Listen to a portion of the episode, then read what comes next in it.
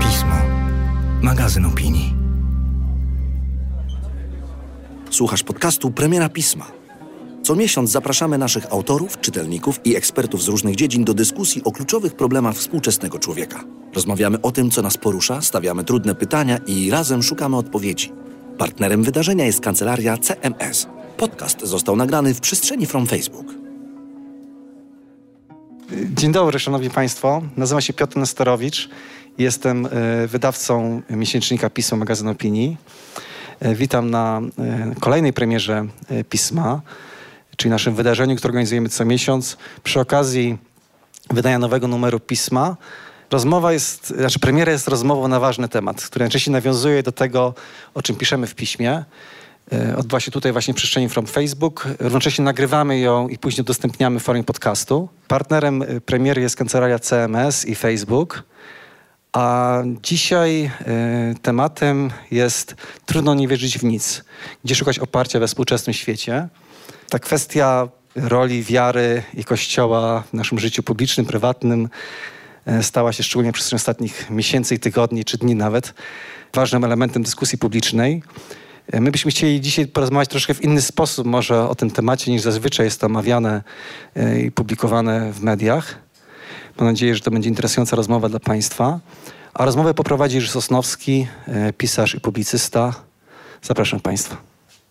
Bardzo dziękuję. Tradycyjnie, bo tak jak w zeszłym miesiącu moja koleżanka to zrobiła, przepraszam Państwa, którzy są za mną, ale macie Państwo bonus, możecie Państwo obejrzeć moją łysinę, której na ogół staram się nie eksponować. Proszę Państwa, jako się rzekło, y, trudno nie wierzyć w nic. Ja wspomnę, że ma to pewien związek z tekstami, które są w najnowszym numerze pisma, z y, esejem Johna Monta Dlaczego nie ma nowych wielkich religii, z y, opisem wizyty Tomasza Kwaśniewskiego u Wróżki, y, z reportażem Michała Szczęka Matka Boska rozkłada ręce, z tekstem Mirosława Wlekłego Sprawdze, Sprawdzeni mężowie, o katolikach w Ameryce Południowej, jak pamiętam. W jakiejś mierze do, tego, do tej kwestii religii we współczesnym świecie nawiązuje także tekst Niklasa Oreniusa Ludobójstwo Jezydów. Ale my rozmawiamy w perspektywie, no nie da, nie da się ukryć, polskiej. Yy, No i w Polsce tym kontekstem najsilniejszym jest z powodów historycznych katolicyzm niewątpliwie. Kościół katolicki zarówno u nas, jak i na świecie, chociaż chyba w innych trochę okolicznościach przeżywa niewątpliwie kryzys. Z kolei ateizm po 30 latach od upadku komunizmu y, wyzwolił się z odium takiego oficjalnego światopoglądu państwa.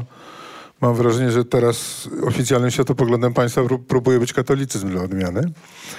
Yy, I ten ateizm jest teraz coraz częściej z, takim deklarowanym stanowiskiem. E, Ale pojawia się pytanie, czy można nie wierzyć w nic. Przypomina mi to zresztą, do tego jeszcze może będzie okazja nawiązać, jak zadano mi kiedyś w środowisku bardzo klerykalnym, bo po prostu księża z Torunia, ale nie od księdza Ryzyka, e, kiedyś mi zamówili u mnie wykład pod tytułem w co, w co wierzy ten, kto nie wierzy. Pamiętam, że bardzo mi się podobała ta formuła. E, Jak w tych okolicznościach przedstawia się definiowane niekoniecznie właśnie religijnie życie duchowe człowieka i o tym e, zgodzili się porozmawiać i pozwolę sobie w kolejności alfabetycznej przedstawić. Więc profesor Wojciech Burszta, antropolog kultury, Uniwersytet WPS. Witam pana profesora. Pani Renata Dancewicz, aktorka i feministka. I pani Jola Szymańska, wideoblogerka prowadząca na YouTube kanał Jola Szymańska. Ja sobie, ja sobie pozwolę Państwu rozdać, nie w kolejności alfabetycznej, mikrofony. I może zacznijmy od tego, co takie najbardziej oczywiste, bo dżentelmeni ani dżentelwomenki nie dyskutują o faktach, a więc myślę, że nie będziemy się spierać, czy Kościół katolicki w Polsce, a poniekąd na świecie jest w tym kryzysie, bo jest. Pytanie jednak brzmi, ja od pani Joli bym zaczął. Czy, czy, w, czy w Kościele katolickim jest miejsce na niezgodę na to, co się dzieje? Znaczy, czy to jest tak, że, że jak Kościół jako instytucja podejmuje takie lub inne działania lub takie lub inne zaniechania, to katolik, jak dobrze wyszkolony żołnierz wobec oficerów ma mówić tak toczno, ewentualnie ja wolę. No ja chcę wierzyć i tego się trzymam, chcę wierzyć, że jest miejsce e, nawet na protest i na sprzeciw, bo inaczej sobie nie wyobrażam. To znaczy nie wyobrażam sobie dojrzałego człowieka, który nie jest krytyczny e, dla rzeczywistości, w której funkcjonuje, także w każdej grupy społecznej, w której funkcjonuje.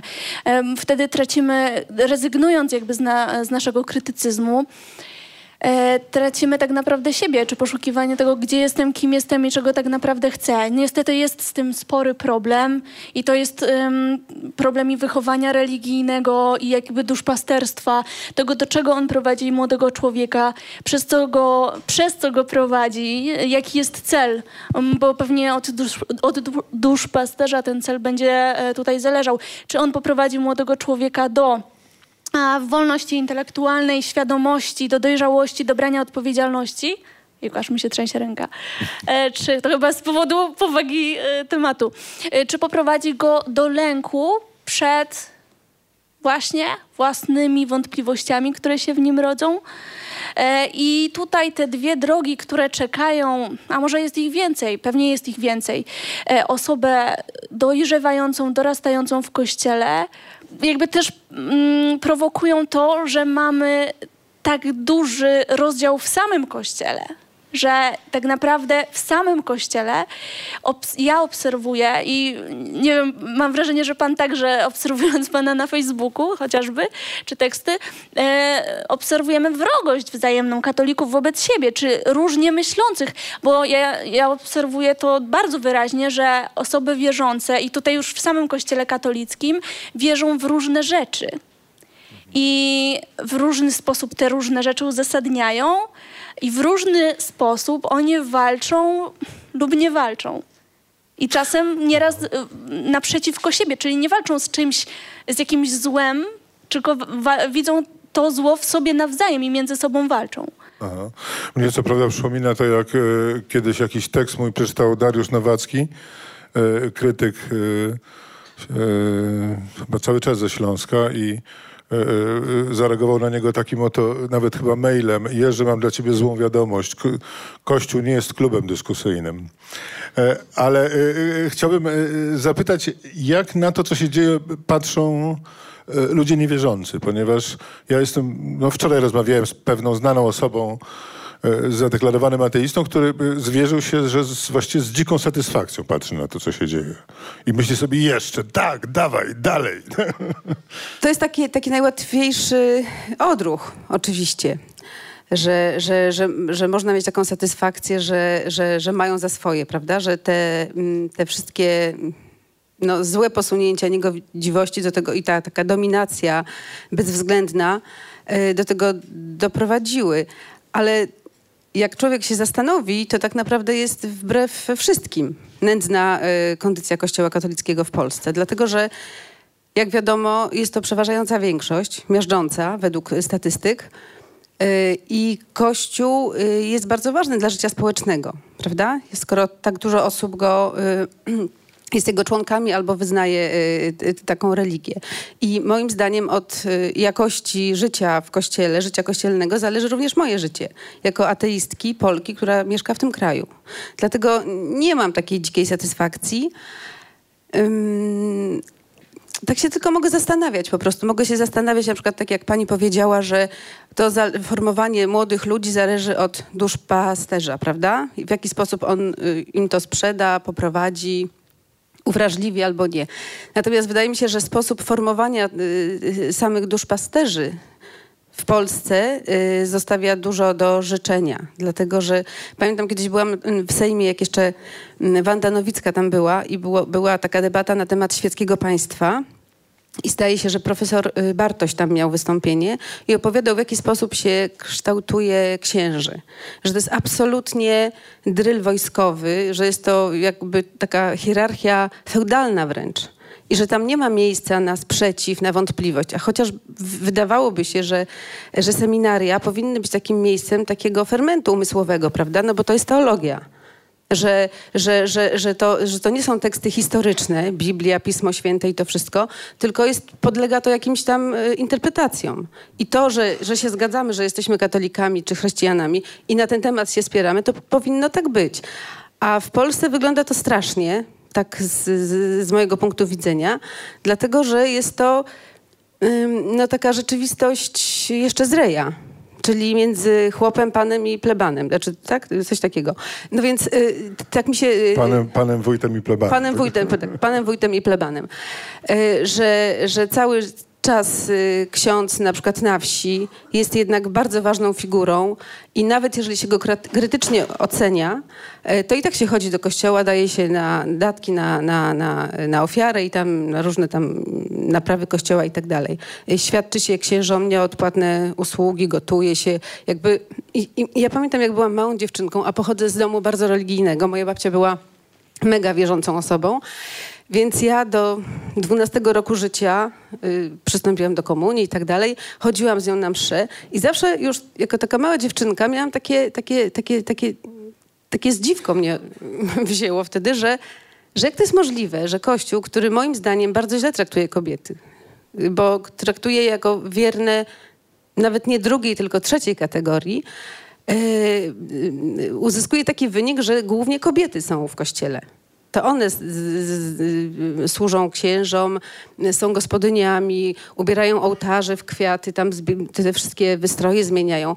Że, że, że dla mnie to była sprawa takiej godności po prostu, że ja nie chcę być e, członkinią czegoś, co mnie tak źle traktuje, co mnie tak źle traktuje. No, że to po prostu e, coś jest bardzo nie w porządku, że wtedy nie było ministrantek, że, że jakiś opór, żeby kobiety były księżmi, prawda? No bo co? Pani sobie oczywiście wyobraża, co w dzisiejszych czasach by wynikło sytuacji, żeby, y, na, żeby na plebanii ksiądz miał e, gospodarza który by mu gotował. Tak, wyobrażam sobie. Znaczy, mam nadzieję, że byłby pełnoletni. No to to jest, to jest cała nadzieja. Dlatego ja patrzę na to, co się dzieje z, z, no z takim z taką trwogą, bo tak naprawdę jest to y, również nie w moim interesie, że jeżeli Kościół jest tak, y, tak, tak nędzny i tak marny. I, i że w Polsce mam wrażenie wzięła, wzięła górę ta opcja jednak Kościoła zamkniętego, wykluczającego, pełnego strachu. Tak samo uważam na przykład za istnienie artykułu Yy, paragrafu o obrazie yy, uczuć religijnych mhm. z jakąś niesłychaną porażkę, dlatego że skoro ta wiara i te uczucia są tak mizerne, że trzeba je przed byle y, wygłupem, byle pomówieniem, byle jakimś artystycznym projektem chronić, no to co to jest za wiara? Spojrzę na pana profesora, bo mm, zastanawiam się nad y, kwestią następującą teraz, bo siłą rzeczy tak y, w tym pierwszym rozdaniu zaczęliśmy od takiego spojrzenia ogólnego, Kościół, a społeczeństwo, tak jak pani Renata Dancewicz mówiła. Zastanawiam się, jak się ma takie zdanie, które chyba ciągle jeszcze jest mało kontrowersyjne, że kultura polska jest w znacznym stopniu kulturą katolicką, do y, życia duchowego jednostek. Y, tylko nie zachęcam pana profesora do wykładu kultura, a przeżycia osoby, tylko do jakiegoś wyciągu z tego wykładu. No tak, no tak niewątpliwie y, losy mm, y, historyczne sprawiły, że, że od pewnego momentu staliśmy się społeczeństwem e, przede wszystkim katolickim, ale pamiętajmy o tym, że staliśmy się w pewnym e, momencie dopiero stosunkowo późno, jak, jak bierzemy pod, e, pod uwagę długość trwania kultury polskiej czy społeczeństwa polskiego, jakkolwiek ono różnie w, w historii wyglądało. No ale, ale byliśmy jesteśmy społeczeństwem wielokulturowym i wieloreligijnym. I, i uważam, że naj, naj, najgorsze, co się y, właśnie stało w, w obecnym obliczu Kościoła katolickiego w Polsce jest to, że, że on w ogóle nie sięga do tych y, kościół, do tej, do, do, do tej y, tradycji wielokulturowej, wieloreligijnej Rzeczpospolitej. A to mogłoby być taką, no, taki, takim, takimi drożdżami do, do, do, do tego, żeby zacząć o, o naszej tożsamości związanej związanej z, z chrześcijaństwem e, rozmawiać w sposób taki, e, e, w jaki na przykład rozmawia się wbrew pozorom w tych kraj, krajach, które są z, naszego punktu widzenia strasznie zlaicyzowane, ale które mają niewielką, ale silną grupę prawdziwie wierzących ludzi, którzy prowadzą spór, dialog i rozmowę z Kościołem, ale to jest, skoro dialog, to, to rozmawiają obie strony. U nas nie ma właśnie tej, tej rozmowy. To jest dogmat, że jesteśmy społeczeństwem katolickim e, i właściwie namawia się nas do tego, żebyśmy wyparli się tych wszystkich wcześniejszych korzeni. Jeśli e, naucza się na, na lekcjach historia, przez kilka lat podręcznikami do historii się e, zajmowałem, widzę jak, jak, jak tam te zmiany następują, naucza się o tej wielokulturowej, wieloetnicznej Rzeczpo- i wieloreligijnej Rzeczpospolitej, to, to podkreśla się właściwie tylko taki aspekt jakby militarny, e, tam do pewnego momentu, tak, że byliśmy potęgą i tak dalej. Natomiast, natomiast tym innowiercom z dzisiejszej perspektywy poświęca się bardzo niewiele czasu. Nikt e, w kościele dzisiejszym nie jest w stanie jakby wzbić się poza, poza tą kalkę Polak równa się katolik.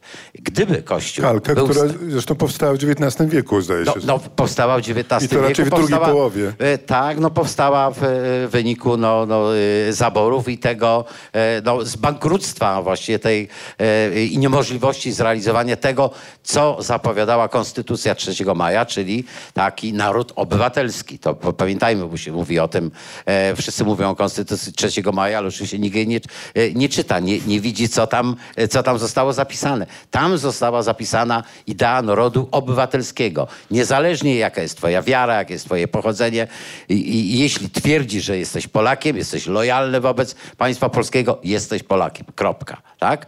E, co się wiąże oczywiście i z tolerancją religijną, z tymi wszystkimi cnotami, którymi skądinąd się e, chlubimy, ale które są zupełnie nieczytelne z dzisiejszej perspektywy. I to jest właśnie coś, co mnie w, w dzisiejszym kościele dziwi, bo taka debata się toczyła e, już kilka lat na tym świecie żyje, w latach 70., 80. w kościele, e, wśród e, e, dominikanów, w piśmie w drodze. Tak, tego typu d- dyskusje się e, toczyły, tak by mm, z takim, z takim założeniem, że, że, że e, kiedy przyjdzie ta prawdziwa niepodległość, która przyszła rzeczywiście szybciej niż się wszyscy spodziewali, to musimy być jakby duchowo przygotowani do tego, do czego my chcemy w istocie nawiązać w tej Polsce, która nie będzie e, komunistyczna. I przyszedł ten rok 89, 90 i koniec. I ta dyskusja się całkowicie skończyła. I to jest jeden też z powodów zamknięcia się Kościoła, bo nie tylko, że on się zamyka doktrynalnie jako, jako yy, no, pe- pewna, pewna instytucja, ale zamyka się intelektualnie właśnie, nie chce mierzyć się ani ze swoją przeszłością, ani twierdząc, że jest Kościołem narodowym, z przeszłością własnego społeczeństwa. I to jest tragedia. Ja tylko przypomnę świętej pamięci arcybiskupa Życińskiego, który na początku Też XXI wieku Tak. y, zorganizował, y, korzystając z takiego dziwnego faktu, że w Lublinie jest kościół, gdzie są dwie ambony. Chyba y, tak naprawdę z powodów takich, że ktoś lubił symetrię, jak go projektował. Y, Ale tam zostało obudowana to, zostało to obudowane legendą, że to chodziło o dyskusje religijne właśnie z, tak. z wierzącymi, z, lu- z ludźmi innych wiar i No tak. Życiński takie dyskusje dwóch ambon próbował Tak, i on- skutecznie organizować przez On to dzisiaj, no dlatego był zresztą e, bardzo atakowany, bo on wręcz za, za, zaproponował e, i użył nawet tego określenia, że, że bardzo popiera politeizm.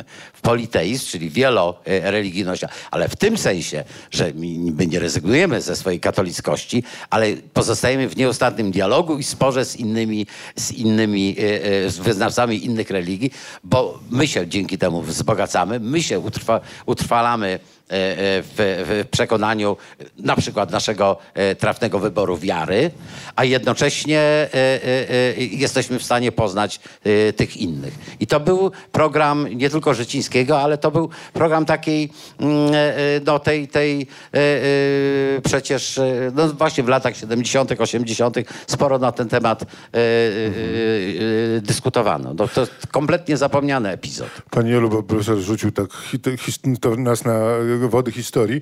A ja zapytam was tego konkretnie. W jakiej mierze, tak jak się pani przepraszam, że namawiam panią, panią na coś w rodzaju ekshibicjonizmu, tak w duszę za, zajrzy sobie, to w jakiej mierze pani sądzi, że pani wiara jest uwarunkowana po prostu tym, że się urodziła pani w katolickim kraju? No myślę, że w ogromnej mierze. Myślę, że w ogromnej mierze. I tak zupełnie szczerze, mm, to jest bardzo ciekawe pytanie o to, e, kim jestem i z, z czego w ogóle wynika wiara. Czy ona wynika z jakiejś z jakiegoś rodzaju duchowej wrażliwości, czy czasem nie wynika z problemów emocjonalnych w pewnym odpowiednim momencie skorelowanych z odpowiednim otoczeniem, z czego wynika? Czy wyłącznie z rodziny? E, czy mm, jest darem, który spływa nie wiadomo e, kiedy, skąd, e, czy jest zupełnie niezależny od okoliczności, w których jesteśmy. I tak patrząc racjonalnie, no zupełnie nie mam uczciwej odpowiedzi na to pytanie, ponieważ nie wiem. Nie wiem tego. Ale mm, w takiej, w takiej tradycyjnej w takim tradycyjnym, porządnym duszpasterstwie to się mówi, że e, wiarę się wybiera dwa razy. To znaczy raz się nie wybiera, tylko po prostu e, dostaje się od rodziców, jeżeli jest się z religijnej rodziny, a potem jest taki moment, kiedy właśnie albo się mówi, no nie, starczy, albo, e, albo się wybiera po raz drugi. Nawiasem mówiąc, pani się czuje jako kobieta takim trzeciorzędnym członkiem Kościoła katolickiego? Tak jak pani Renata Ja mam trudny charakter, więc, więc ym, mnie to zawsze dziwiło, że ktoś stara się, czy, czy że czuję, że ktoś ma takie ciągoty, żeby mnie w ten sposób traktować i mnie to zawsze na tyle dziwiło, że chyba nawet nie zauważałam tych prób. E, bo dosyć asertywna byłam zawsze. Mm, Aczkolwiek, no Ale ministrantką pani nie była. Ale miałam być. Ja, ja chciałam być. Ale ksiądz mi powiedział katecheta, że y, ja bym została, i, bo jestem z diecezji bielsko-żywieckiej, więc tam to było możliwe, ale jestem zbyt niegrzeczna na lekcjach religii. więc nie mogłam. I to, że tylko z tego powodu powiedział mi. To ładnie. Ale jakby obserwuję też te starsze panie i jakby... Ja za słabo ogóle... panią Jolę znam, żeby wiedzieć, bo może rzeczywiście jest niegrzeczna. Cóż, to wystarczy wejść na mojego Facebooka. Ale na Facebooku jest pani trochę niegrzeczna. Ale, ale to komplement. Tak, ale, ale jakby te sytuacje, w ogóle takiej postawy, postawy poddańczej, to znaczy e, jest autorytet, że jest ksiądz, więc on się pewnie urodził księdzem, prawda? I nie, nie ma jakby czynności fizjologicznych, jest księdzem jakby kimś ponad.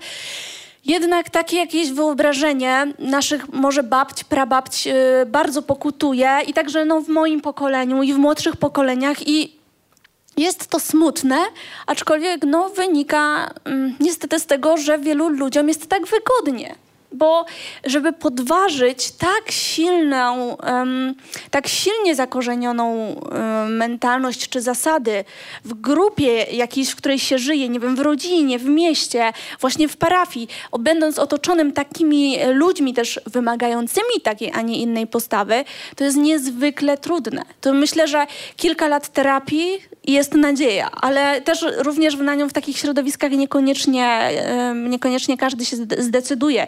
Więc mm, ja mam w sobie też wobec takich osób mm, jakby w pewien sposób rozumiem ich postawy i ich też ta, taką beznadziejną sytuację, ale którą oni jakby, mm, z którą oni są pogodzeni, w której są.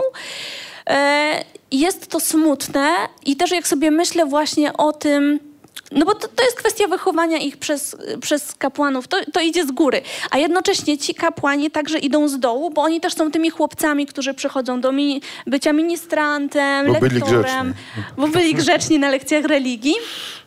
I później oni właśnie z takim albo innym um, zapleczem psychicznym czy ukształtowaniem wchodzą dalej. Więc jakby tu w ogóle ja obserwuję wiele takich, nie jestem psychologiem, ale zjawisk, myślę, społeczno-psychologicznych, które są fascynujące i którym e, wiele osób się poddaje, ponieważ jest tak łatwiej, bo nie trzeba podważać. Tak, tak jak no, troszeczkę ostatnio w ostatnich różnych sytuacjach w kościele pojawiła się ta analogia do rodziny alkoholowej. No i ona niestety często jest adekwatna i to jest strasznie smutne. Ale w ogóle dojrzewanie człowieka, bycie dojrzałym człowiekiem, branie odpowiedzialności za swoje życie, podejmowanie decyzji w zgodzie ze sobą, a nie z oczekiwaniami wokół, w ogóle jest bardzo trudne. Niezależnie od tego, czy jesteśmy, czy to się dzieje w kościele, czy w innych środowiskach. No właśnie ja chciałam y, nawiązać do tego, co pani mówi o tej, y, y, że, że coś jest trudne, prawda? Oczywiście, że, mm, że bycie dojrzałym człowiekiem, świadomym jest trudne, bo to wymaga jakiegoś wysiłku. Po prostu trzeba zadać jakieś pytania, szczerze nie odpowiedzieć i tak dalej. Ja mam wrażenie, że mm, ludzie w Polsce, którzy wierzą, y, tak naprawdę nie wiedzą, w co wierzą. Naprawdę, że poziom wiedzy teologicznej, takiej nawet podstawowej, jest niesłychanie niski. I to niestety dotyczy również księży, czyli tych ludzi, którzy powinni jakoś się trochę lepiej orientować w, w tej dziedzinie. I dla mnie to jest tak, że z mojego punktu widzenia, że jednak. Yy, że to jest tradycja, że, że, że, że fajnie jest być dzieckiem, że to po prostu, y, że to ci załatwia coś takiego, że się rodzisz w jakiejś tradycji, potem y, obchodzisz Boże Narodzenie, kojarzy ci się to, jak jesteś dzieckiem ze świętami, a czy z, z, choinką, z prezentami, z rodziną i tak dalej, z jakimś takim ciepłem. I, i potem już jakby tego nie analizujesz, tylko, tylko powielasz często bardzo bezmyślnie ten wzór, bo fajnie jest być dzieckiem, to znaczy pójść w szkodę, dostać klapsa albo nie klapsa, tylko pogrożenie palcem i, powie, i po prostu, ale potem tatuś cię jednak mamusia przytulą i, i dalej jesteś y, córeczką czy tam syneczkiem, ale tak naprawdę nie jest to, y, nie, nie ma tam wielkich wymagań. I dlatego mi się wydaje, że to jest takie no takie, takie, takie no pójście na łatwiznę, bo to jest takie przyjęcie z dobrodziejstwem inwentarza, ale człowiek tak naprawdę nie zagłębia się w to i nie wie tak naprawdę w co. Ale rozumiem, że mówimy o dużym przybliżeniu, bo ufam, że docenia pani, że są ludzie, którzy są wierzący, a nie są Tak. dziećmi psychicznie. Znaczy, że, to, Że nie są? że nie są dziećmi psychicznie, mimo że są Nie, wierzący. ja myślę, że bo to- każdy, że, że, że, że okres dzieciństwa jest fajnym okresem. I to, to nie, ja nie mówię tego, w sposób, jakby, że to jest pejoratywne. Chodzi o to, że, że dobrze jest być dzieckiem, żyć w jakichś określonych ramach, wiedzieć, co wolno, czego nie wolno, za co jest kara, za co jest nagroda. I wydaje mi się, że, że, że wiara jest potem takim y, przedłużeniem tego w stan dorosłości, że jednak ma się tego, y, tego, ten nadzór nad sobą, prawda? Bo jeżeli tego nie ma, jeżeli nie ma y, Boga nad sobą, no to ta moralność, moim zdaniem tak jest, że to ludzie wymyślili Pana Boga, prawda? I moralność nie jest narzucona przez religię, tylko wynika y, jednak z y, takich kwalifikacji ludzkich. Że jesteśmy moralni, chcemy być dobrzy, chcemy mieć ludzi do kochania, z nimi współpracować, nie krzywdzić ich, y, dlatego że, y, że, że mamy takie potrzeby i nam to się jako gatunkowi opłaca. Bo dlatego, że re- religie są y, no, dosyć młode, prawda? Y, nasz gatunek ludzki jest starszy niż religie. I jak, nie wiem, były małe, małe tam grupy, które wędrowały po sawannie, nie miały Boga. Dopiero moim zdaniem on się pojawił e, wtedy, kiedy, kiedy trzeba było jakby utrzymać w kontroli większą ilość osób. Jak już były większe hordy i tak dalej. Nie chcę wkraczać w obszar, w którym jest pan profesor specjalistą, ale ja mam niejasne wrażenie, że jak e, e, antropo, antropolodzy w wyko- wykopkach nie są pewni, czy wykopali już homo sapiens, czy jeszcze nie, to sprawdzają, czy był pochówek zmarłych. A więc wiara w życie pozagrobowe. I że to jest jeden z To elementów... archeolodzy bardziej. Archeolodzy, że to jest ten moment, w którym jednak się rozpoznaje, czyli jednak jakaś forma religii jest dosyć wczesna jednak, choć chrześcijaństwo nienaturalnie. E, No ale to myślę, byśmy zanudzili publiczność, gdyby o tym mówić, ale, ale, ale e, przez e, większość, część, e, większą część dziejów mieliśmy społeczeństwa magiczne, nie religijne, które e, e, obywały się bez idei Boga osobowego, czy jako, jako jak właśnie takich, e, takich postaci, e, no, które, które każą nam mówić o, o, o przejściu od magii do wiary. I to były społeczeństwa, e, no, można by powiedzieć, które były bardzo optymistyczne, bo wiedziały, że e, wierzyły w to, że dzięki określonym działaniom albo zaniechaniu określonych działań, dzięki pewnym formułom słownym mogą uzyskać określone efekty, i które często y, rzeczywiście nas, następowały. Ale to były społeczności magiczne, to długo by o tym Ale to y, a propos mówić. w takim razie, jeśli pan Słucham, pozwoli. to więc te wszystkie zbieracko-łowieckie, o których pani mówiła, czyli te, które pojawiły się jako pierwsza forma e, w ogóle i najstarsza forma kultur, która no, dzisiaj w jakiejś tam szczątkowej postaci istnieje, no to jest to e, kilkadziesiąt tysięcy lat, tak? I to były, to były te społeczności, które były nie, no, nie, nie, nie, zna, nie znały religii w tym rozumieniu, e, w, w jakim my tutaj mówimy. Ale to jest, to jest zupełnie od, odrębna Panie profesorze, ale jeśli można, a propos, No. a propos społeczeństw magicznych.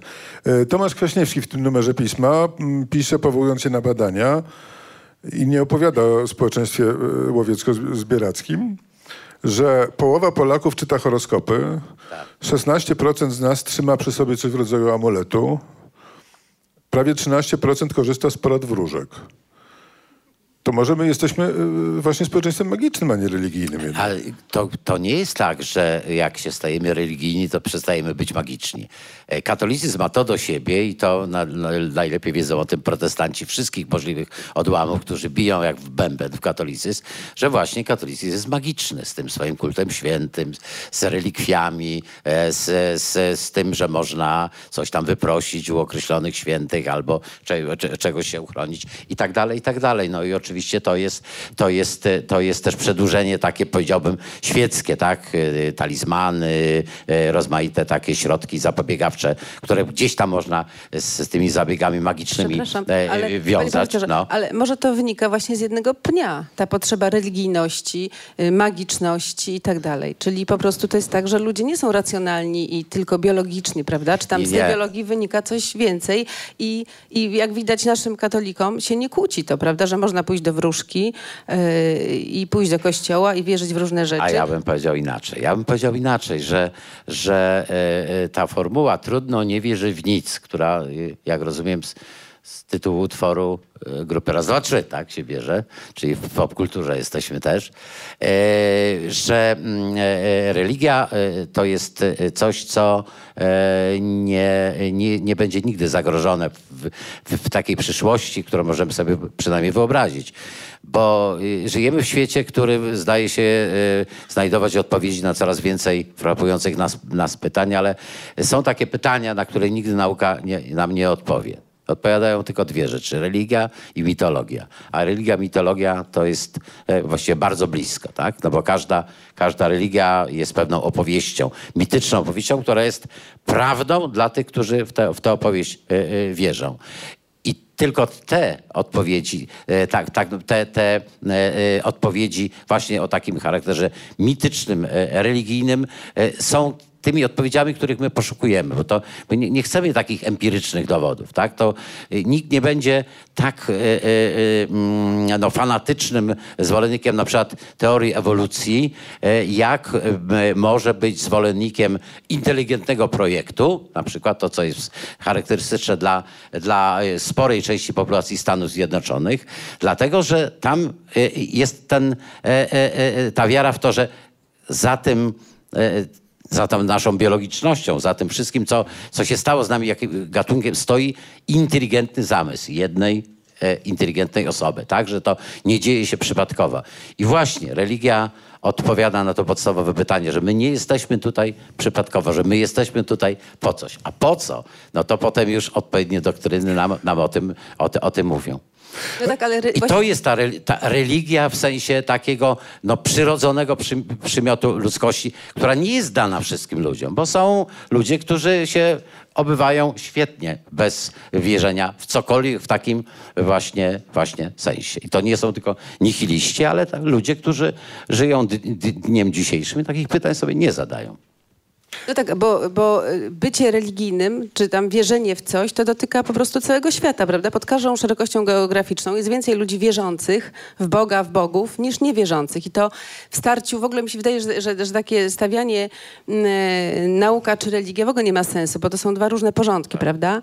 I, i, I nikt przy zdrowych zmysłach nie może negować nauki, ale mm, ja, ja y, czytałam ostatnio taką bardzo y, świetną książkę Bonobo i ateista Franza de Walla, która, która jest no, naprawdę y, bardzo erudycyjna i ja jestem fanką Franza de Walla. Y, I on y, właśnie mówił, że w starciu religii z nauką y, nauka nie ma żadnych szans, bo nauka jest dużo młodsza niż religia. Poza tym religia jest bardziej odruchowa, bardziej naturalna, bo wynika z jakichś tam naszych predyspozycji właśnie y, jakichś tam wspólnotowych przynależności, że, że, że, że będąc religijnymi możemy załatwić, społeczeństwo załatwia to, czego nie zrobimy nie będąc religijnymi, czyli nie, nie będąc razem. Ale pani Renata, jeśli można dopytać w takim razie, bo skoro już tak y, zacząłem y, zaglądać w duszę pani Joli, to i pani to zrobię w takim razie. Czy, y, y, czy osoba niewierząca jednak nie ma pokusy raz na jakiś czas, żeby, nie wiem, nie, nie witać się przez próg, y, no, nie mówię, żeby do wróżki pójść, ale y, no, 13, niekoniecznie 13 w piątek coś zaczynać i tak dalej, i tak dalej. Czy też na przykład nie, nie ma skłonności do myślenia o pewnych miejscach na ziemi jako przestrzeni, no Eliade by powiedział świętej, takiej, wy, takiej wyłączonej, że jednak jak się przyjeżdża, nie wiem, no nie wiem, ja co prawda właśnie jestem typem takim raczej y, no w tym kontekście mieszanym, więc to może mój katolicyzm jednak, ale pamiętam, że jak przyjechałem pierwszy raz do Paryża, to miałem poczucie, że stąpam po świętym mieście artystów. No i to, to nie było takie samo miasto jak, jak cokolwiek innego, Barcelona Tak, ale moim zdaniem to nie ma Budapeszt. y, związku z religią. Z religią, nie? Kompletnie nie. nie A z jest- magią? Z magią, tak. Ja, ja, ja osobiście no, byłam kiedyś u wróżki, nie mogę się tego zaprzeć, zawrzeć i, i wolę chodzić do, do wróżki Niż do księdza, tak? niż do księdza, tak. E, Dlatego takie poczucie jakiejś e, niesamowitości, magii, jakichś takich przeżyć, e, to, to jest absolutnie domena ludzkości, naszej wyobraźni, wrażliwości i moim zdaniem nie należy tego... Życie duchowe nie może być zawłaszczone tylko przez religię. Bo to jest jakby, no, to jest nie fair. Po prostu jest to niesprawiedliwe. Także, także mam oczywiście takie swoje te, ale i, i bardzo lubię na przykład, tak sobie, jeżeli sobie jestem w stanie wyobrazić taką sytuację, kiedy mogłabym uwierzyć w Boga, w coś, co mnie przeraza, to są, bo ja uwielbiam archi- architekturę sakralną. I y, koncerty organowe w starych, pięknych kościołach to jest coś, co naprawdę y, mnie zwala z nóg i wtedy y, mam ciarki metafizyczne i to są być może jedyne momenty, kiedy, kiedy, y, kiedy rozważam istnienie Boga. Natomiast nigdy też się nie zarzekam, dlatego że jeżeli się tak stanie, że któregoś dnia uwierzę w Boga, no to, to, to nie uwierzę nigdy. Prostu trudno jest mi sobie teraz to wyobrazić. To bardzo ale- ciekawe, co pani powiedziała o muzyce i architekturze sakralnej, bo pamiętam, że no, to było publicznie, więc nie, nie, nie, nie zdradzam żadnych tajemnic, bo na Facebooku w publicznej domenie Andrzej Saramonowicz y, zadeklarował kiedyś, że jeżeli są chwile, kiedy, y, y, kiedy uważa, że jednak no, nie- tak łatwo się sobie poradzić z religią, to jak słucha o ile pamiętam, pasji według e, świętego Mateusza Jana Sebastiana Bacha i że to zamyka usta, jego zdaniem, na, znaczy za- zamyka możliwość na czas trwania tego utworu, to jest jednak dwie godziny, e, używania dyskursu ateistycznego, E, a z kolei pewna bliska mi osoba mówiła e, po wizycie w Sagrada Familia e, w Barcelonie, że to jest taki kościół, z którego szybko wyszła, bo się bała, że jeszcze chwilę i uwierzy. No tak, no bo Bóg, Bóg jest naprawdę muzą ludzkości i tego nie możemy mu odebrać, ponieważ te wszystkie dzieła, to wszystko jest niesamowite i to w ogóle, w ogóle nie ma się co spierać, tylko że to po prostu zrobili ludzie. Stworzyli ludzie powodowani czymś, prawda? Jakąś ideą, Bogiem, religią, wierzeniem, nie wiem, poczuciem piękna, no ale jednak to, to nie jest odwrotnie. E, Pani Ruiz, z tego jeszcze zapytam o kwestię następującą. Mianowicie, no dobrze, krążymy cały czas wokół religii katolickiej, ale mnie się przypomina taka sytuacja, jak e, poirytowany jakimś, jakimś wystąpieniem jakiegoś biskupa z naszego kościoła, wróciłem do domu i mówię do żony, wiesz co, ja, mnie już tak ten katolicyzm irytuje, ja się chyba przeszczę na prawosławie. Na co moja żona z kamienną twarzą, tak, a ja na judaizm. E, e, ponieważ nie ma powodów rodzinnych, w związku z tym uświadom, znaczy, to była taka riposta, która uświadomiła mi no, taką niemożność jakby w gruncie rzeczy. Znaczy, to, że, że to jednak ma charakter surrealistyczny takie. E, ma pani myśli czasem, że jednak no, ten rzymski katolicyzm to jednak to może, może protestantyzm, może coś tam. E, Może buddyzm bardzo też... Miewałam, to znaczy ja pochodzę z Bielska Białej, to jest miasto protestantów i katolików, więc stąd też jakieś takie we krwi mam ciągoty do dialogu i pewne rzeczy dla mnie były oczywiste i spotkały się z, z trudną rzeczywistością e, w naszym kraju, ale, e, ale chyba dzisiaj, jak sobie myślę, liczę się z tym, że... że wiara jest czymś, czego ja sobie w garści nie zatrzymam. To znaczy, może być tak, że ja wiarę stracę, może, że, może ona do mnie wróci. Em, więc jakby tak naprawdę ważne jest dla mnie e, szukanie prawdy, uczciwe szukanie prawdy. E, chcę wierzyć. Właśnie ostatnio byłam mm, w, w Teatrze Polskim na Deprawatorze i Wojciech Malejkat w roli Czesława Miłosza. Mówi, chyba powiedział jakoś tak, że chcę mieć nadzieję, że Bóg istnieje. I, i to jest coś, co ja mam. E, a ponieważ jakby wyrosłam w katolicyzmie akurat i znam po prostu jego najgorsze strony, ale też dobre strony i miotam się między nimi z bólem serca, no to jakby też, to znaczy to, to jest część mojej e, tożsamości, w związku z czym też wydaje mi się, że to jest pewien wybór. I to może być wybór intelektualny, mentalny, towarzyski, e, ale chyba ja, ja podejmuję jakoś w sobie, że mm, to znaczy nauczanie Kościoła katolickiego, przynajmniej w teorii, to znaczy tak jak mm, na tyle, na ile mogłam to nauczanie poznać, mm, aczkolwiek nie, że nie ma żadnych ale ani wątpliwości, ale, ale jakby jest to mi, ogólne idee Ewangelii są mi, są mi bliskie, ale również bo, bo w ogóle to, o czym rozmawiamy, religijność katolicka, tylko że zdrowa religijność katolicka, którą bym oddzieliła od tej neurotycznej i magicznej. Bo ja myślę, że właśnie jedną rzeczą jest wiara, że mam nadzieję, że Bóg istnieje, albo wierzę w to, że Bóg e, istnieje. I teraz kim on jest, to już w zależności właśnie od religii. Ale drugą rzeczą jest religijność, czyli praktyki religijne i to, jak je sobie uzasadniam, jak je przeżywam i do czego one mi służą. I teraz, czy one mi służą do psychicznej ucieczki i do jakby zaklepywania swojego neurotyzmu i wpadaniu w depresję i uzasadniania tego i pocieszaniu się emocjonalnym, nie wiem, ukojeniem w modlitwie, czy religijność y, służy mi do jakiejś walki z czymś, czego nie rozumiem. I a propos w ogóle y, też magiczności, to bardzo blisko jest to wszelkim teoriom spiskowym, czyli szukaniem takich prostych wytłumaczeń na cały świat, które mi dadzą, że będę mógł walczyć sobie o to, y, w co chcę wierzyć znowu, a nie chcę mi się za bardzo szukać i weryfikować, albo nie mam do tego narzędzi. Albo religijność, no, co wydaje mi się taką jednak, mam nadzieję, zdrową drogą, aczkolwiek nie wiem, może za pięć lat twierdzę, że było to jednak niedojrzałe, a może wręcz przeciwnie, będę z siebie dumna, że, że gdzieś tam do tego doszłam, że e, religijność może być najzwyczajniej w świecie takim naturalnym wyrazem e, jakiegoś takiego, jakiejś takiej wdzięczności za, za życie.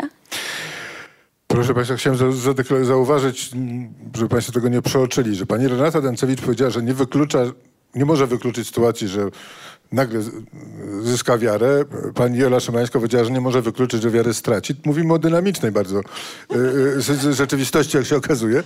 Natomiast e, była mowa o tym, że ta religia, nie w sensie katolicyzm, czy nawet szerzej chrześcijaństwo, tylko religia jako pewien sposób porządkowania rzeczywistości, Y, jest związana profesor, z ludzkością. Profesor Burszta powiedział, że w dającym się przewidzieć czasie y, y, religia jako taka nie zaniknie.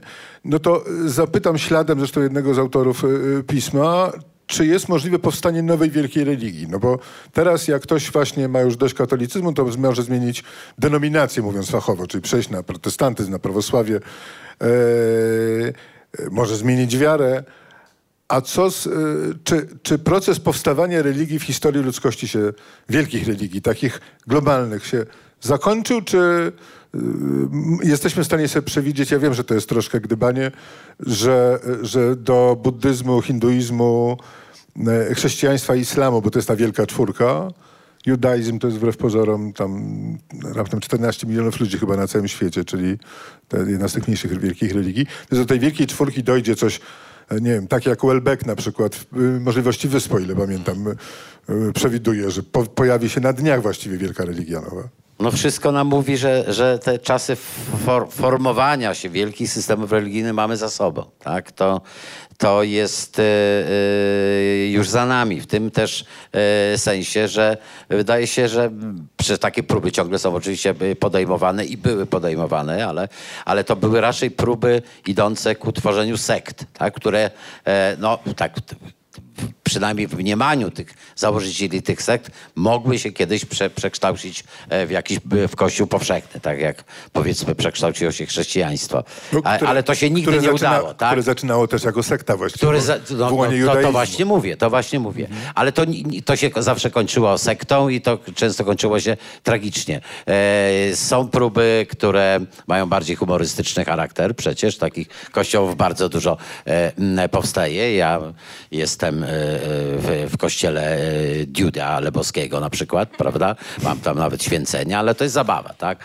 E, bo można sobie kupić oczywiście te e, święcenia. Ale do, do czego zmierza? Wydaje się, że w dzisiejszej sytuacji e, jest to w ogóle niemożliwe, dlatego że żyjemy przede wszystkim w takim tar targowisku e, e, e, wartości, takiej nieustającej logorei, dzięki oczywiście też tym wszystkim multimediom i dzięki tej kulturze elektronicznej, że właściwie nie można sobie wyobrazić, albo bardzo trudno sobie wyobrazić jakąkolwiek, jakiś koncept, bardziej ogólny koncept, w tym na przykład koncept o charakterze metafizycznym czy religijnym, czyli propozycję no, nowego systemu wiary, który by zyskał akceptację, a nie został natychmiast po prostu zhejtowany albo, albo podważony, albo, albo y, zdołałby przyciągnąć jakąś znaczącą liczbę e, e, ludzi tym zainteresowanych, czy, czy, czy późniejszych wiernych. Nie, moż, nie może się, coś co się e, chce ukonstytuować, nie może się, to jest ta płynność, o której tam e, Bauman o tym mówił, tak, że coś się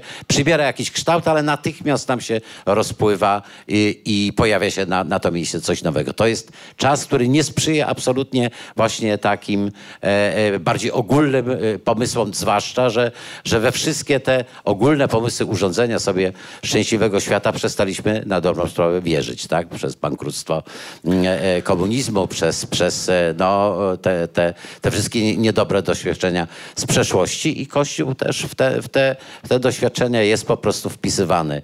Słusznie czy niesłusznie, ale, ale przede wszystkim katolicki. Tak, tak to wygląda. Ale jest moda na hybrydy, więc ja myślę, że jest teraz taki czas, że ludzie traktują religię jako coś, jako menu, że wybieramy sobie rzeczy à la carte, że nie bierzemy jednej religii z dobrodziejstwem inwentarza, tylko że tu nam się to podoba, tu nam się to podoba, tu nam się to podoba. I każdy jakby tak personalizuje, prawda? I że to, y, to jest taka religia krojona pod indywidualne potrzeby klienta. Czyli tak jak e, Kołakowski pisał kiedyś ir- ironiczny tekst, jak być konserwatywno-liberalnym socjalistą, to teraz jak być buddyjsko-islamistycznym hinduistą katolickim, no, chrześcijańskim. Takiej. I kąt kulturowym do tego. Proszę Państwa, rozmawiamy już 45 minut, to y, teraz pora na pytania z sali. Y, kto chciałby dorzucić słowo? Bardzo proszę. Dziękuję bardzo. Dzień dobry. E, Ja się nazywam Piotr Stasiak, podobno mamy się przedstawiać. E, Bo ja tak- sobie trochę myślę. Siedzimy w przestrzeni From Facebook, tam jest hala, e, koszyki, bardzo fajne miejsce. Toczymy moim zdaniem na dość fajnym, wysokim poziomie dyskusje i wszyscy tu się w sumie zgadzamy. I chyba nawet tak jakby dochodzimy do wniosku, że, że, że, że ten katolicyzm wcale nie jest taki zły i taki okrutny, a potem nagle schodzimy z tego i rzeczywistość skrzeczy i na przykład pojawia się jakiś człowiek, który postanawia spalić jakieś książki i to robi karierę na całym świecie, tak? I teraz ja się zastanawiam, czy to nie jest jakiś problem jednak z ludźmi w kościele, że, że tak, tak, tak próbuję to przy, przyrównać do świata biznesu. To w tej sytuacji jakiś prezes jakiejś firmy wzywa takiego człowieka i mówi, słuchaj, jeszcze raz taki numer zrobisz i wylatujesz z tej firmy, po prostu popsujesz nam wizerunek globalnie, nie?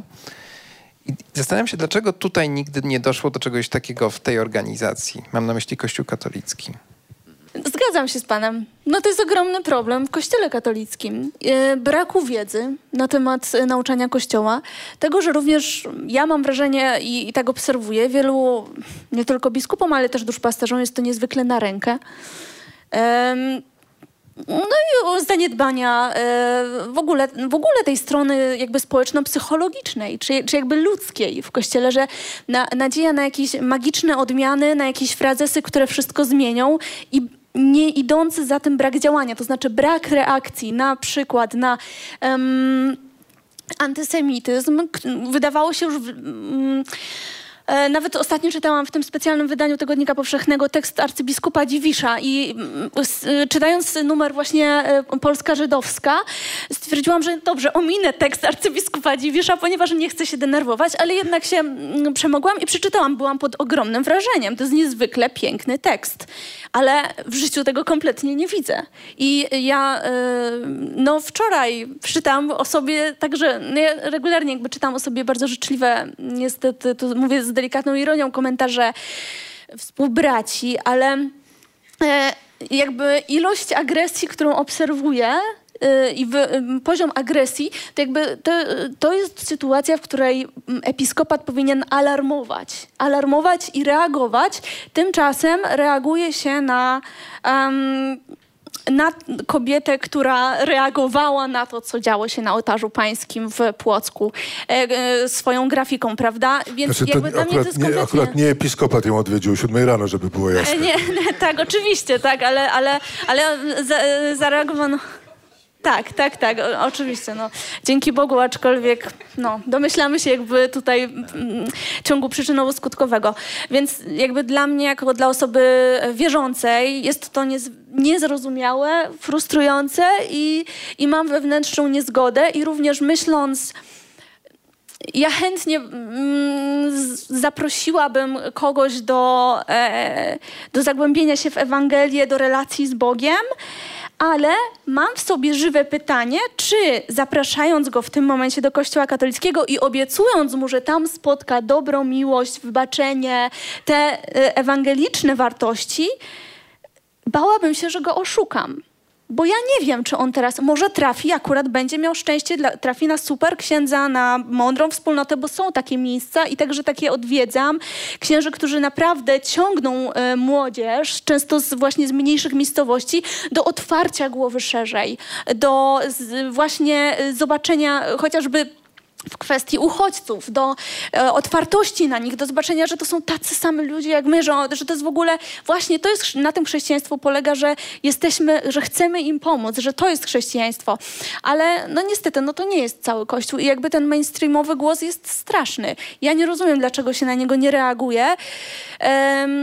Ale ta, ten brak re- reakcji jest dla mnie w przerażający sposób wymowny. No i jakby stąd ciężko mi się jakby samej w tym odnajdywać, aczkolwiek no pozostaje jednak ta wiara w to, co ja zawsze wierzyłam, w to, mm, co jednak gdzieś tam wydaje mi się jednak w Ewangelii przeczytałam i to, co również czytam chociażby w katolickiej nauce społecznej, która chociażby o relacji państwo-kościół mówi dosyć jasno.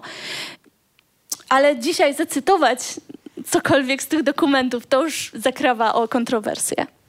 Ja chciałem tylko dodać e, dwa słowa. Kościół nazywa się powszechnym kościołem, więc ja miałbym bardzo prosty pomysł, bardzo proste rozwiązanie. Na, mianowicie, że każdy, e, który e, kształci się e, i zostaje księdzem, e, powinien obowiązkowo dwu, trzyletni pobyt gdziekolwiek poza Polską, a najlepiej gdzieś najdalej w innym, e, e, pod innymi szerokościami geograficznymi, w innych kulturach, w innych językach, tam spędzić i dopiero po tym czasie wrócić e, i, i, i, być przedstawicielem kościoła e, polskiego, lokalnego.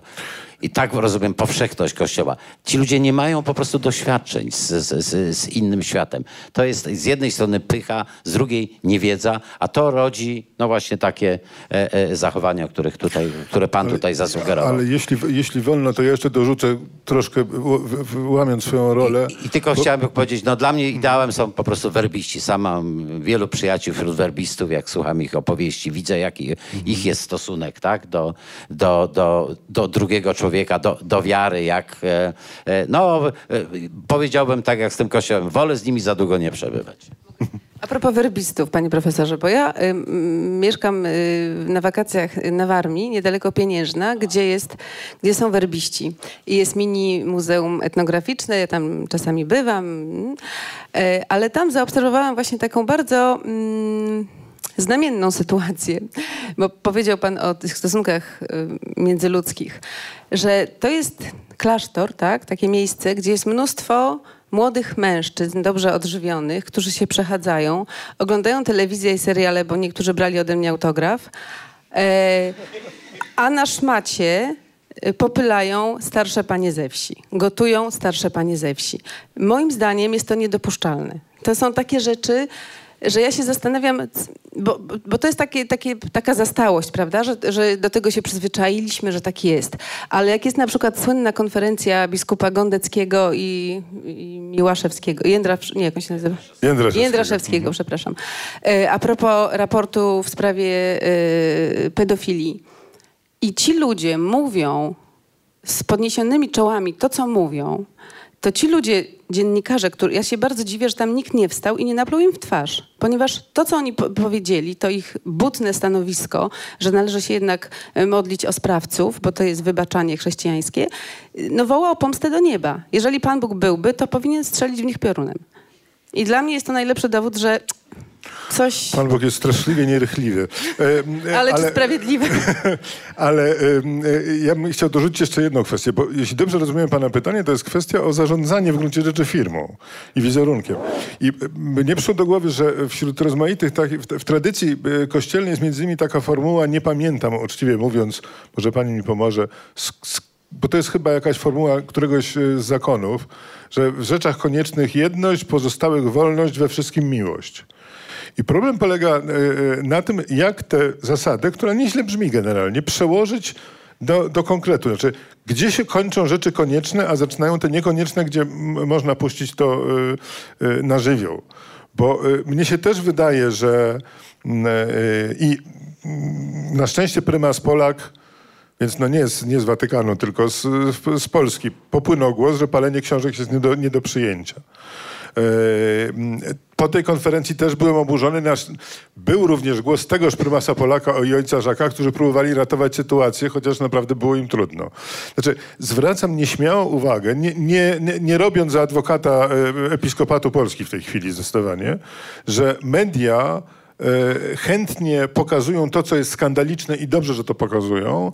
Natomiast tam, gdzie e, firma pod tytułem Kościół katolicki próbuje troszkę poprawić wizerunek, to niekoniecznie na e, media może liczyć. Oczywiście poza mediami narodowymi, no ale to inna kwestia. E, tutaj jest pytanie. Dzień dobry Państwu, Mikołaj Grenberg. Ja się, mam pytanie do pani Renaty Dancewicz. Gdybym mógł prosić o rozwinięcie e, tej myśli z początku, dlaczego y, marna y, kondycja Kościoła jest nie, nie w naszym interesie czy nie w Pani interesie? Dlatego, że jestem Polką, żyję wśród ludzi. I to jest nasza wspólnota, społeczeństwo. Jeżeli 90-80% y, będzie w instytucji y, źle zarządzanej, o jakimś mm, no, słabym zapleczu moralnym, y, no to niesłychanie pogarsza to jakość życia. Po prostu, dlatego, że będę się zadawała z ludźmi, będę żyła wśród ludzi, którzy na przykład będę miała takie pytanie, jak teraz mam. Co jeszcze się musi sta się stać? Jak, jak, y, jak bardzo episkopat polski musi dać ciała oraz te, te, te, władze kościelne, co jeszcze muszą zrobić, żeby ludzie, którzy są uczciwymi katolikami, myślącymi, wrażliwymi, y, a tacy są, nie mówię, że absolutnie, absolutnie tak, sama znam takich, y, co oni jeszcze wszyscy muszą zrobić, żeby ci normalni wierzący powiedzieli basta wypowiadamy wam posłuszeństwo, nie będziemy płacić i tak dalej, i tak dalej. No bo, no bo taka sytuacja jest y, to, że, że właściwie y, Kościół wziął państwo jako zakładnika prawda? I polityka jest o wiele bardziej klerykalna niż społeczeństwo, mam wrażenie. Bo Polacy, mimo że wierzą y, w Boga bardzo często, to bardzo często, nawet tam na wsi czy gdzieś, słyszę głosy takie bardzo antyklerykalne. Tylko wie pani, Czyli element ludzki. Jest taki wierszyk e, z dzieciństwa, go pamiętam, złapał kozak Tatarzyna, a Tatarzyn za łeb trzyma. Ja nie jestem pewien, czy to Kościół złapał państwo, czy państwo złapało Kościół, bo Kościół jest w tej chwili zakładnikiem partii rządzącej, ewidentnie zupełnie. No ale na własne życzenie. Ale ja jeszcze... Mogę? Pan Mikołaj Grunberg dalej. Tak, tak, tak, prosimy. Tak, bo słyszę małą wiarę. Ja też jestem człowiekiem małej wiary, jak pani, jak rozumiem, ale słyszę małą wiarę w wartość yy, kryzysu i takiej dezintegracji pozytywnej, żeby powiedzieć. No że mam... to być może jest jakaś szansa. E, ja akurat nie, że tak powiem, z przyjemnością będę obserwował dalsze losy e, tej instytucji, ale myślę, że być może tutaj, ponieważ tu jest nadzieja, no, że y, to, co pani przed chwilą powiedziała, że właśnie słyszymy, że ludzie tracą wiarę, że ludzie y, przeżywają kryzys.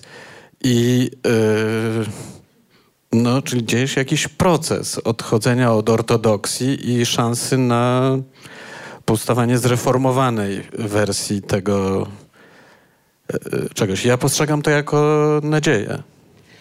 Wie pan co, gdybym była y, zarządem kościoła, też by wolałabym mieć y, mniejsze zasoby ludzkie, ale o wyższych kwalifikacjach moralnych i różnych, niż y, większe o marnych. I tak, ale kryzys i oczyszczanie i praca, jak najbardziej, to, to proszę bardzo. Tylko, że ja nie wierzę w to, że ludzie mm, społeczeństwa w przewidywanym, jak tu pan profesor powiedział, czasie, mogą się odbyć, obyć bez religii. Też, też powiedzmy o tym, że też to nie jest tak, że nikt nie protestuje, bo te protesty są i ostatnio chociażby Misza y, Tomaszewski z magazynu Kontakt napisał bardzo mocny tekst, oczywiście y, pod tytułem Jesteście skończeni. Tekst sk- skierowany do biskupów i arcybiskupów, y, głównie do arcybiskupa Jędraszewskiego i Gondeckiego. Ten tekst jest no, niezwykle mocny i potrzebny. Problem nawet nie... Aczkolwiek jest problem w tym właśnie, że ludzie protestują, a nie ma absolutnie żadnej re, e, reakcji, bo nawet wiemy o tym liście e, katolików świeckich do episkopatu. W sprawie Elżbiety wykorzystywania Podleśnej. seksualnego, prawda? Na, na które, wcześniej, to tak. także, to także. Na które no, odpowiedź jest, no właściwie o co wam chodzi, przecież my się staramy. Jakby... No ja jeszcze mam resztkę cierpliwości. Nie wiem, no to jest trudne.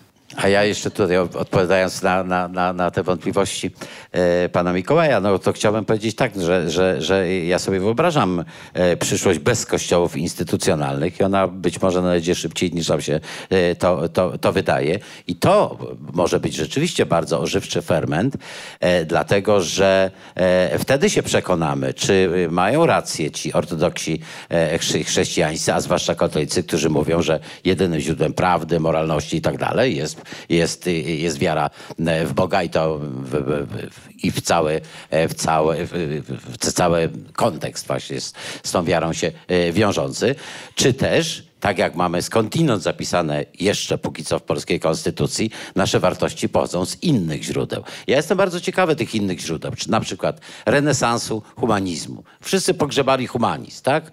E, ale nie wiemy dlaczego właściwie. Dlaczego, dlaczego humanizm stał się takim podejrzanym słowem? Dlaczego posthumanizm, transhumanizm, a, a, a nagle humanizm, czyli wiara w drugiego człowieka, wiara w to, że, że właśnie niezależnie od tego, czy jest wierzący, czy niewierzący, biały, czarny yy, i tak dalej, i tak dalej, yy, to, to jest mój bliźni. Dlaczego pogrzebaliśmy taką, yy, taką ideę? I dlaczego właściwie pogrzebał również Kościół katolicki tak naprawdę?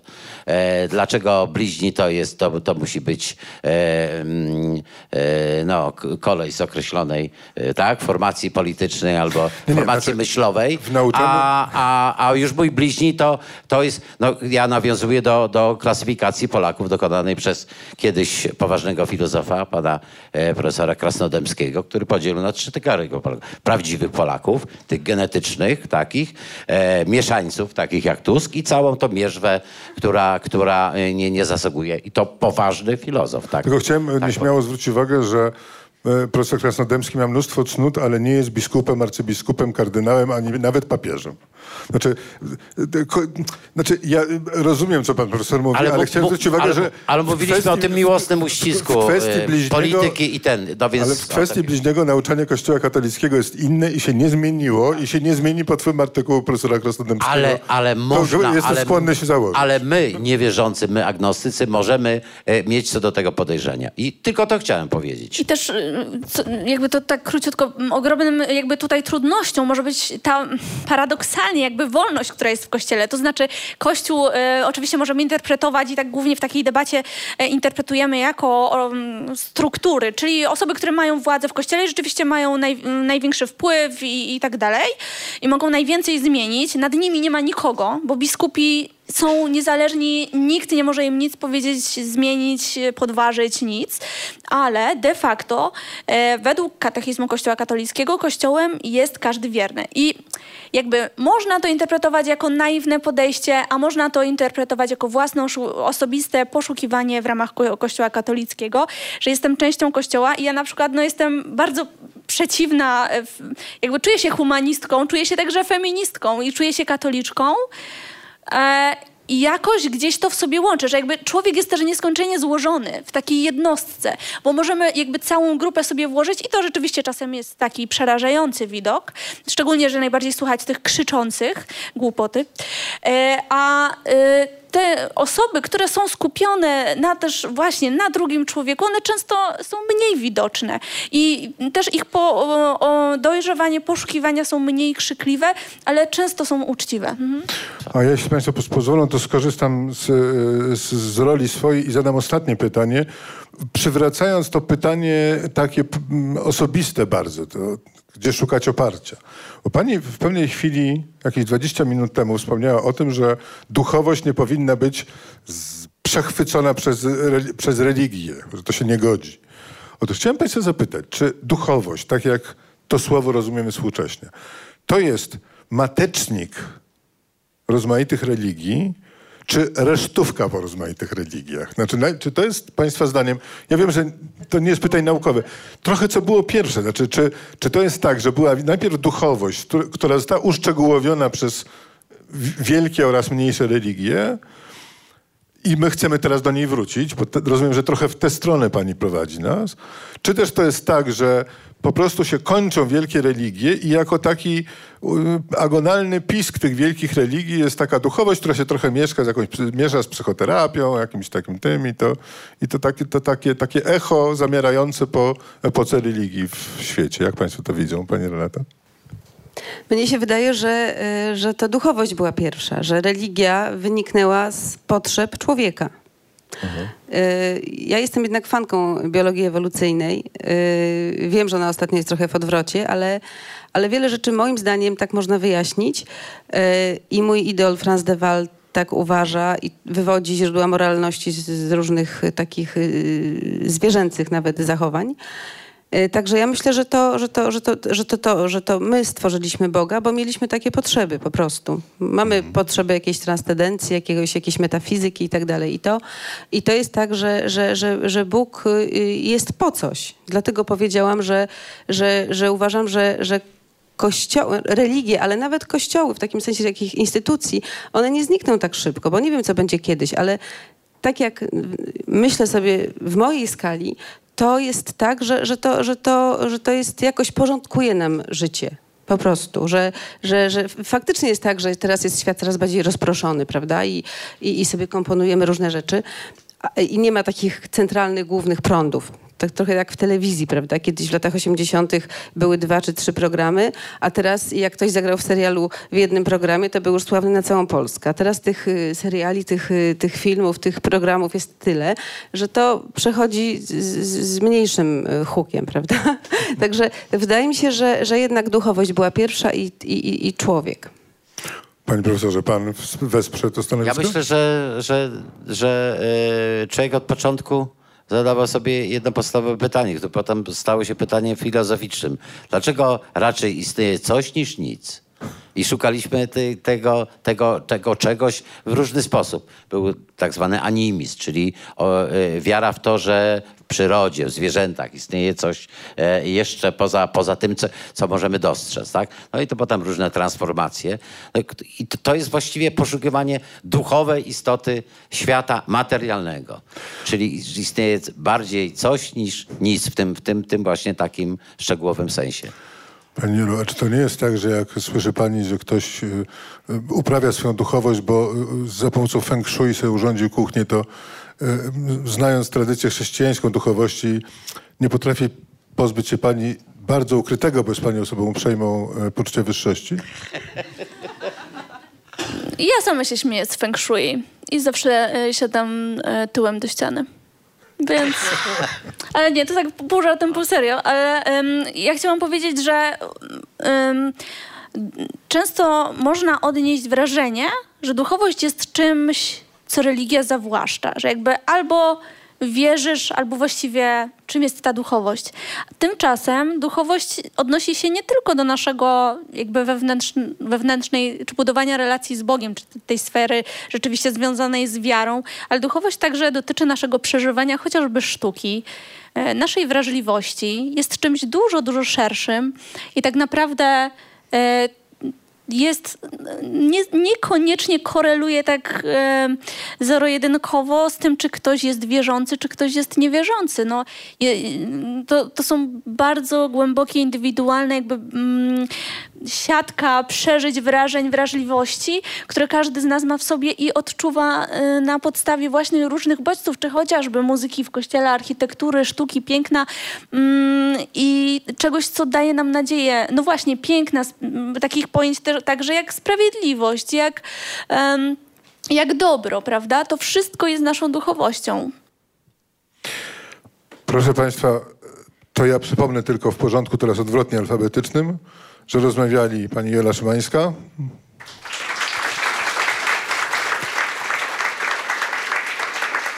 pani Renata Dancewicz, pan profesor Wojciech Burszta. Chciałbym Państwa zaprosić przy okazji na spotkanie 5 y, czerwca. Będzie premiera kolejnego numeru pisma. Pani Justyna Żbik będzie prowadziła dyskusję, co nasze dzieci wiedzieć powinny, czyli edukacji. Same fundamentalne kwestie poruszamy. Proszę zwrócić uwagę. Ja się nazywam Jerzy Sosnowski. Dziękuję Państwu. Więcej materiałów znajdziesz na stronie miesięcznika Pismo, magazyn opinii pod adresem magazynpismo.pl.